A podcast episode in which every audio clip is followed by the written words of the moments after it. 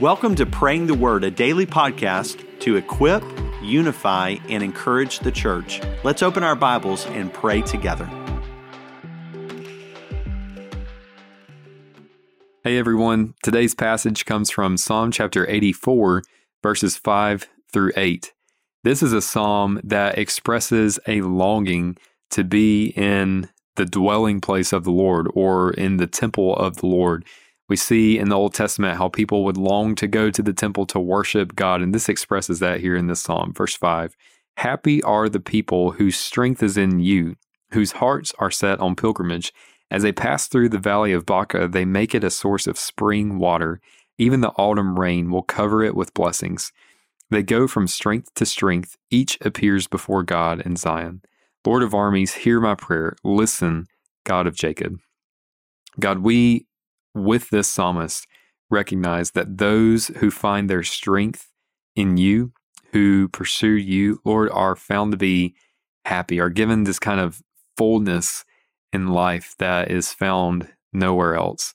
Lord, this doesn't mean that our emotions are continually on the happy side of the spectrum, Father, but we have a type of peace, a type of contentment in life, or that, as Paul tells us later in his letters, that whether he has nothing or whether he has a lot, he's learned the secret to contentment, and it's that he can do all things through Christ who strengthens him. And so, Father, we thank you that we have that kind of life when we follow you, when our strength is not found in ourself, when we don't rely on what we can do and what we can create and the way that we can get ahead in life, but when we just rely on you, Lord, to guide us and to guard us throughout this life we're reminded in verse 6 of how it says, as they pass through the valley of Baca, this kind of place that was just known as not a very good place for people to be. It says they make it a source of spring water.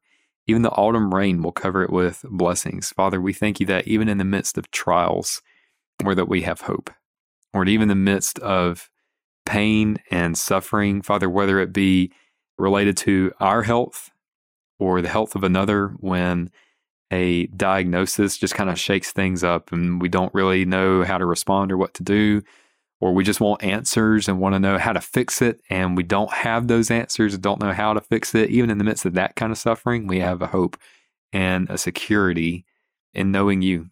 Father in seasons where relationships just feel really strained either with a spouse or with a brother or sister or mother or father relationship with a child and it just feels like things are just really tense don't really know how to kind of work things out. And it's kind of causing difficulties in other areas of life, even in the midst of those kind of trials and those kinds of seasons.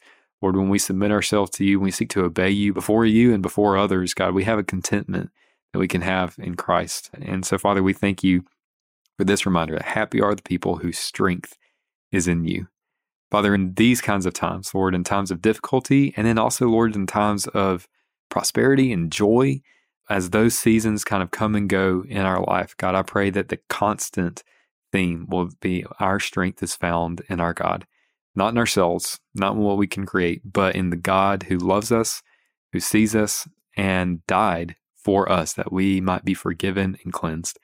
So, Father, thank you for this promise. And we thank you, Lord, from what we see in verse 8, that you hear our prayer and you listen to us. We thank you, Lord, in Jesus' name. Amen. Thanks for joining us today for Praying the Word. To learn more about our church wide Bible reading plans, visit fbno.org.